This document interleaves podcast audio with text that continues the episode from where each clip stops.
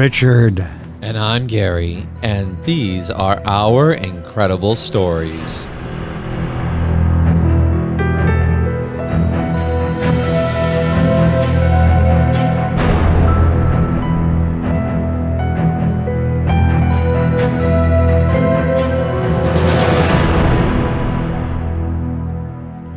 Hello, and welcome back to all of our listeners from around the world and across the United States.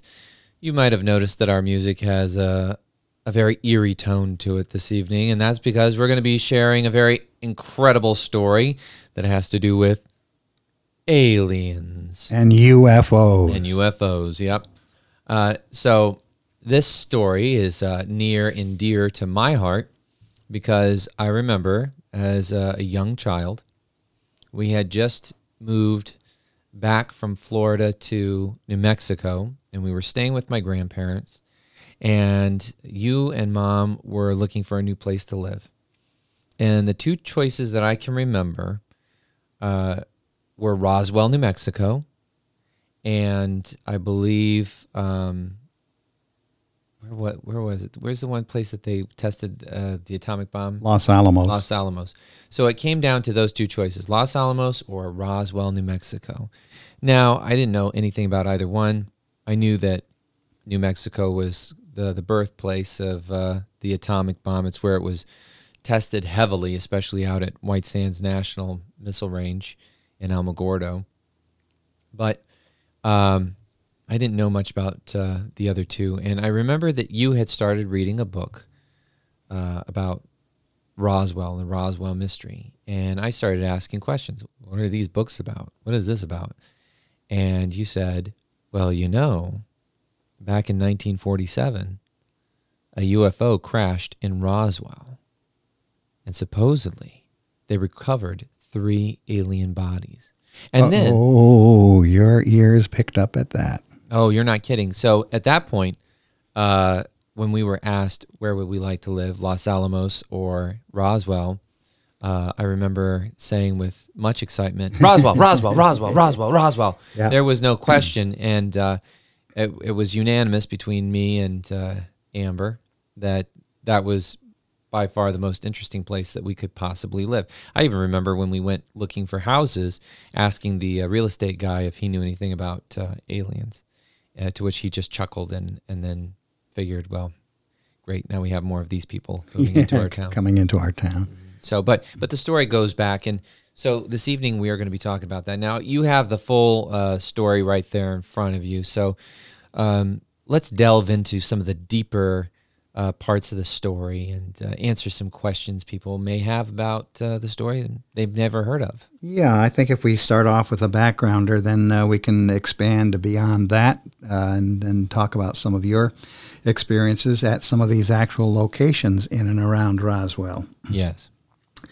So, as you mentioned, it began in the uh, summer of 1947. Keep in the back of your mind that was two years after World War II came to an end.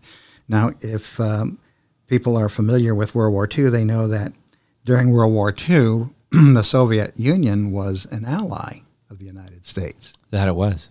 uh, along with um, Britain and France, and so and other countries, Canada, uh, other countries, the Allies. But uh, by 1947, uh, friction had developed between America and the Soviet Union, and we were at the dawn of what would be called the Cold War, which would last for a number of years. And uh, it was at this time that the U.S. Army Air Forces there in Roswell at the U.S. Army Air Force Base sent out one shocker of a press release announcing they'd recovered a flying disc from a ranch near Roswell.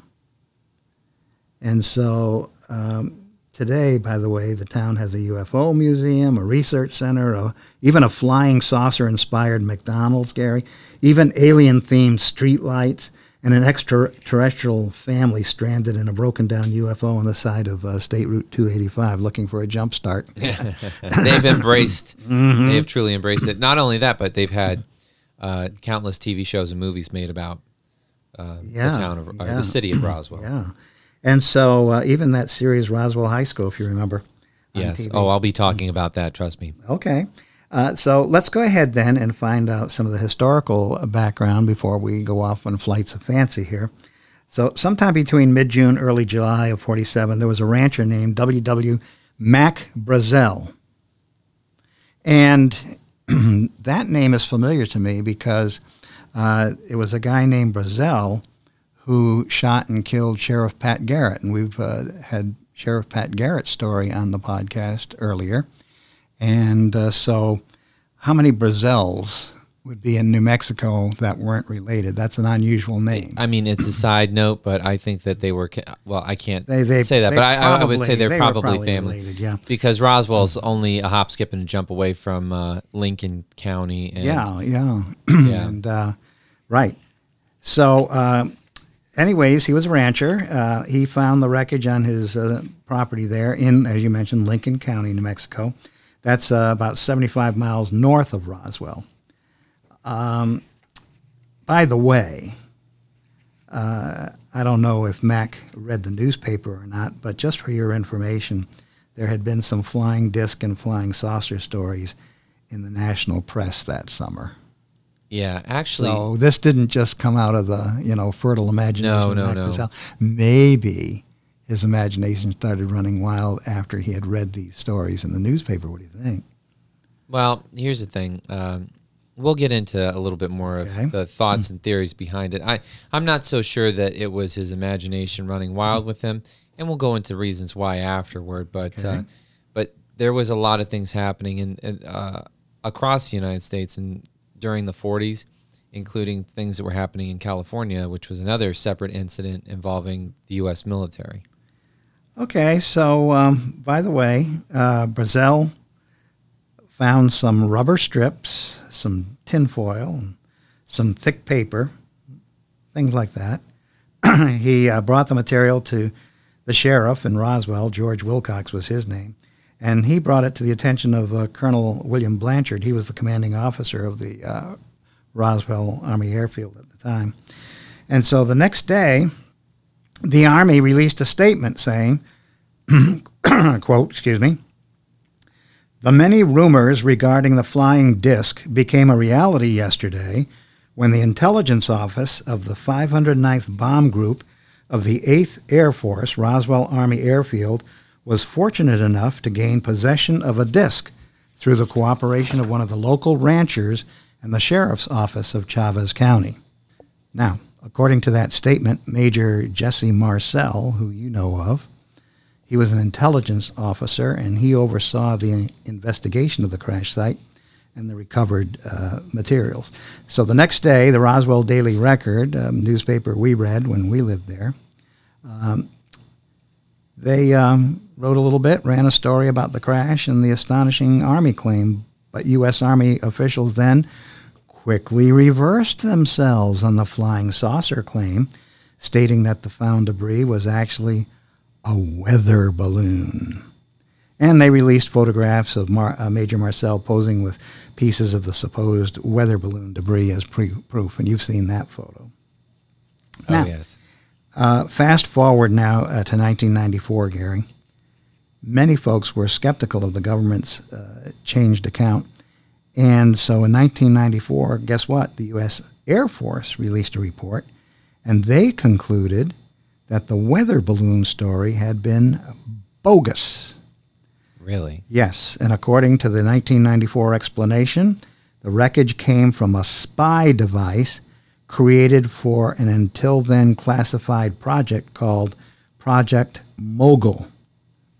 The device, it was a connected string of high altitude balloons equipped with microphones, was designed to float furtively over the Soviet Union, detecting sound waves at a stealth distance.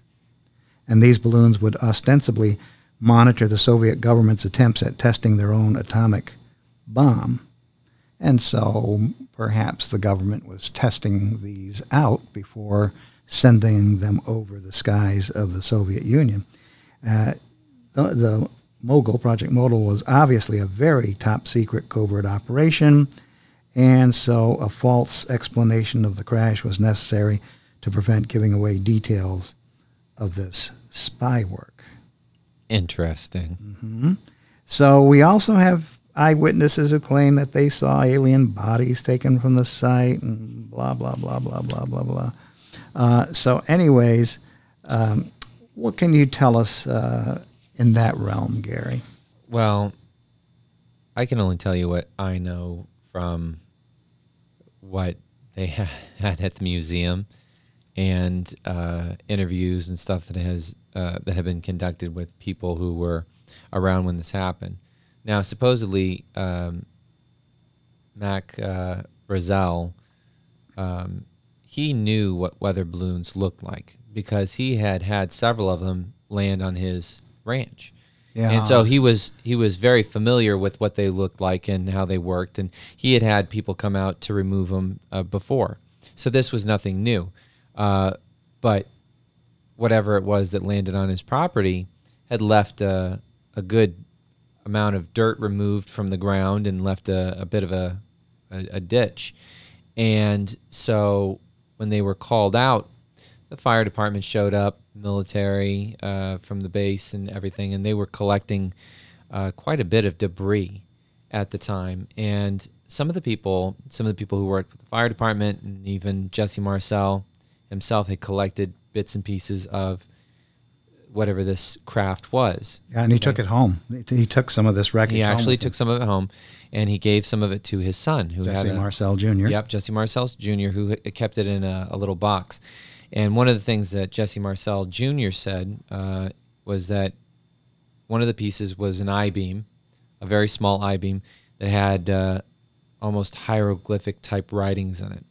And uh, he had since made a, a replica to the best of his recollection of what it looked like. Um, and some of the people who worked for the fire department had claimed to have had pieces of this metal material that couldn't be scratched, it couldn't be uh, torn or uh, crumpled up. It kept its shape very well, and it was just peculiar material. And so, uh, when word got out and everything, they went back and they collected all of these bits and pieces of material that uh, were from the crash. And then it was later that they came back and said, "Oh no, no, no, it was a weather balloon." But when they brought in the stuff, everybody was saying, "No, this isn't. This isn't what we dealt with." They did a photo shoot with this material that they brought in, and you can see the look on the face of uh, Jesse Marcel that, that he's clearly not believing that this is what he's having to tell everybody was what crashed out there on the sheep farm or the the sheep ranch. Um, and for years after that, he he said that he didn't believe that's what it was. So, um, now the other component to this, uh, you mentioned that bodies were recovered. And here's the other weird thing about that. So weather balloon, okay, fine. If they want to say it's a weather balloon, weather balloon. What was up with the bodies?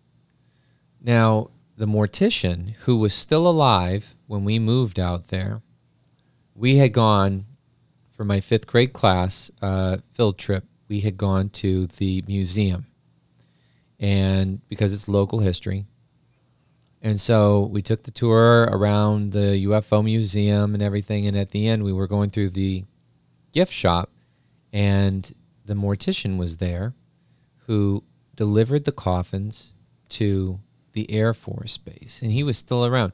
And so he had said that, yes, he delivered three child sized coffins to the Air Force Base um, that night when everything happened.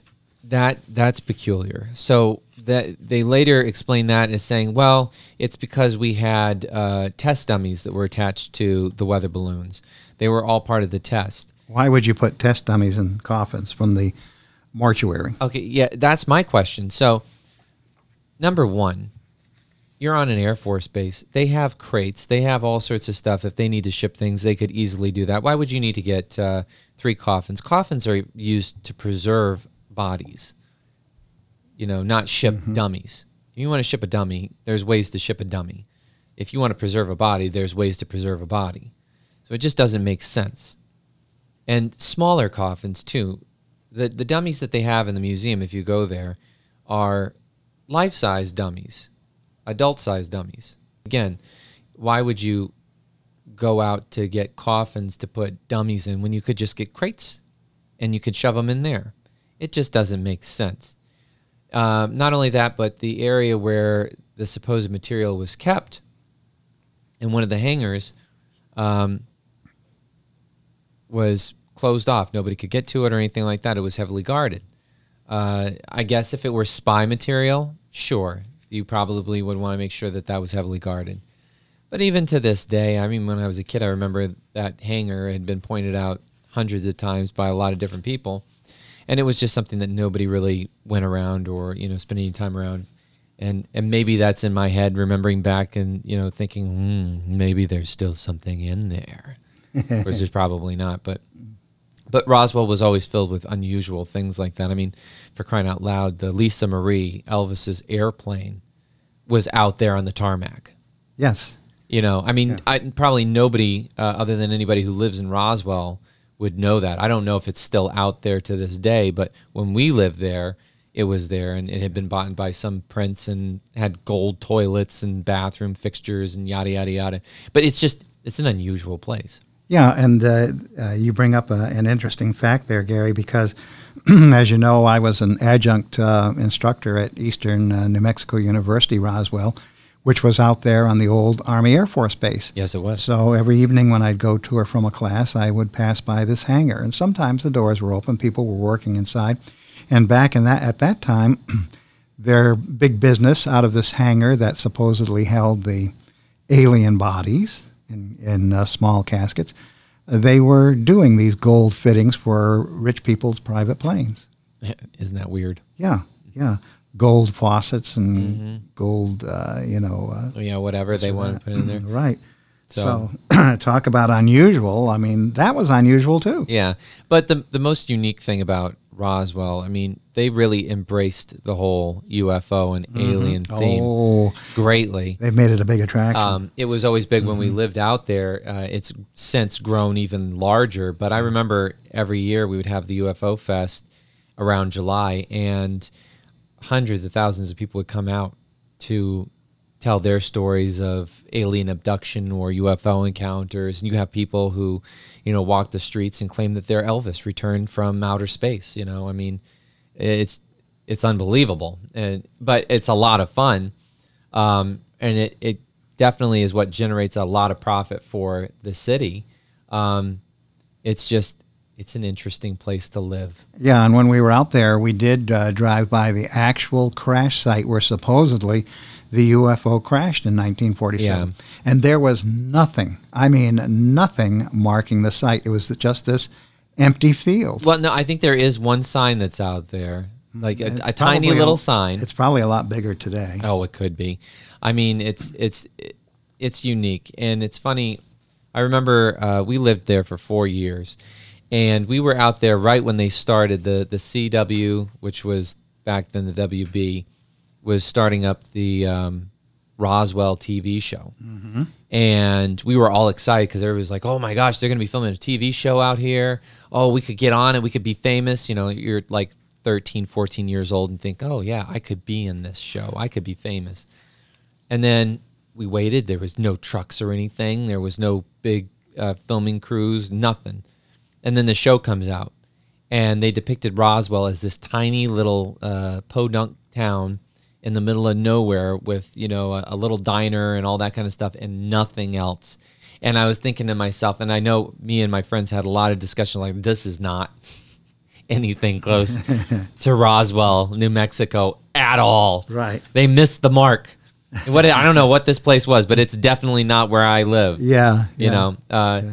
and but uh, but but aside from the aliens uh, roswell is known for i mean goddard uh, robert goddard uh, who developed uh, the first rockets that uh, mm-hmm. soon became uh, the the model of what would become the Apollo missions and and space travel in general right. was a big part of Roswell. In fact, one of the high schools is named after him. So there's a lot that deals with space and spacecrafts that revolve around that particular place. And uh, not too far away is White Sands Missile Range, and so it's not surprising to me. In fact, I used to tell you back then when you were, you know, uh, young and uh, wondering about UFOs and what have you. I said, you know, more often than not, this stuff can be explained as some kind of experimental thing that the government is doing because I can guarantee you a whole lot of stuff must have come down to the ground uh, that had been shot up by White Sands Missile Range. Well, I can tell you this. I remember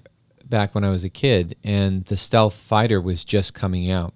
yeah, The stealth fighter was a very top secret, uh, you know, jet. that was an Alamogordo. That was an Alamogordo, um, and it had been tested in other uh, Air Force bases. Uh, but the shape was a black triangle. And when you see it fly, it's a black flying triangle. It does not resemble a jet at all, but it is a U.S. military uh, jet. You know, and the first times it was sighted, people thought it was a UFO.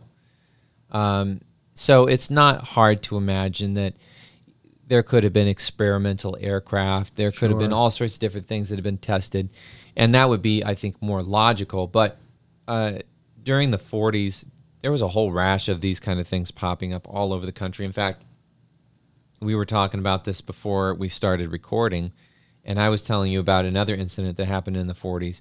It was called uh, Battle of Los Angeles, uh, where there was some kind of craft that was spotted over Los Angeles. This was during World War II, and the the belief was that it was uh, Japanese um, Air raid. air attack. raid or something, and but there was this large um, object, and so searchlights went out. They unloaded a massive amount of artillery on this thing, and nothing hit it, and it disappeared, and there was no evidence of what it was. Um, and they called it Battle of Los Angeles. Uh, just a, a very peculiar event. Now they said that it, it was possibly one of the um, balloons that's used to tangle up jets. They used to, you know, kind of look like blimps uh, that would have cables coming down from it, and if a jet got tangled up in it, or not a jet, if a, uh plane got tangled up in it, it would cause it to crash. Um, so you know, a lot of people say, oh, possibly could have been that, but I mean, again, if you shot something like that down, you would have found it. Uh, but there were all sorts of different things uh, through throughout the 40s that popped up uh, in the skies over America and throughout the world. Um, but I think it's been put very well by a lot of people, uh, a lot of scientists, and, and some people in, in government positions that say it's foolish to think that we are the only beings in the entire universe that are intelligent or have the capability of space travel. It would be foolish for us to imagine that.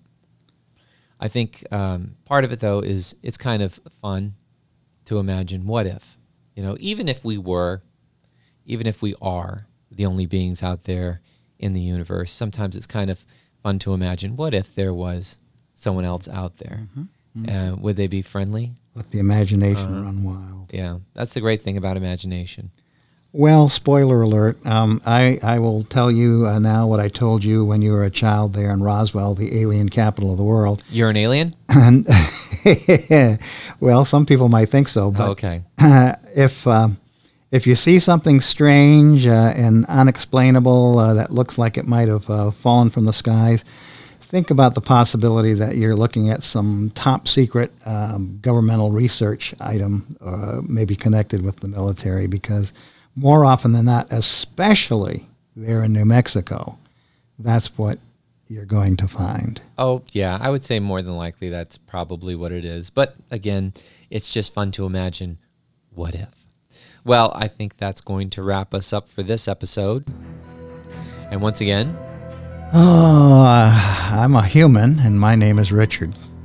and I'm Gary, and What yes, if? yes, What I'm a human. But what if I were actually an alien? Woo! All right, if you liked what you heard, make sure you like and subscribe to our show. New episodes are always up on Friday, and we look forward to having you join us again for more incredible stories.